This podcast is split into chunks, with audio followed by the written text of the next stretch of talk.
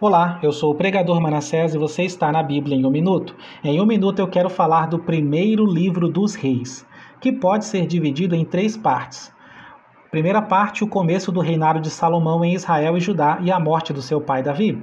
A segunda parte, o reinado e as realizações de Salomão, especialmente a construção do templo em Jerusalém. E a terceira parte, a divisão da nação em dois reinos, o Reino Norte e o Reino Sul.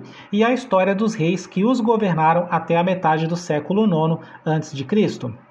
No primeiro livro dos reis aparecem os profetas de Deus, homens corajosos que falavam em nome dele e que diziam ao povo que não adorassem ídolos e nem desobedecesse a Deus. Esses profetas têm por objetivo trazer o povo novamente à santidade, já que o rei, que deveria estar servindo a Deus, está desviado dos caminhos do Senhor.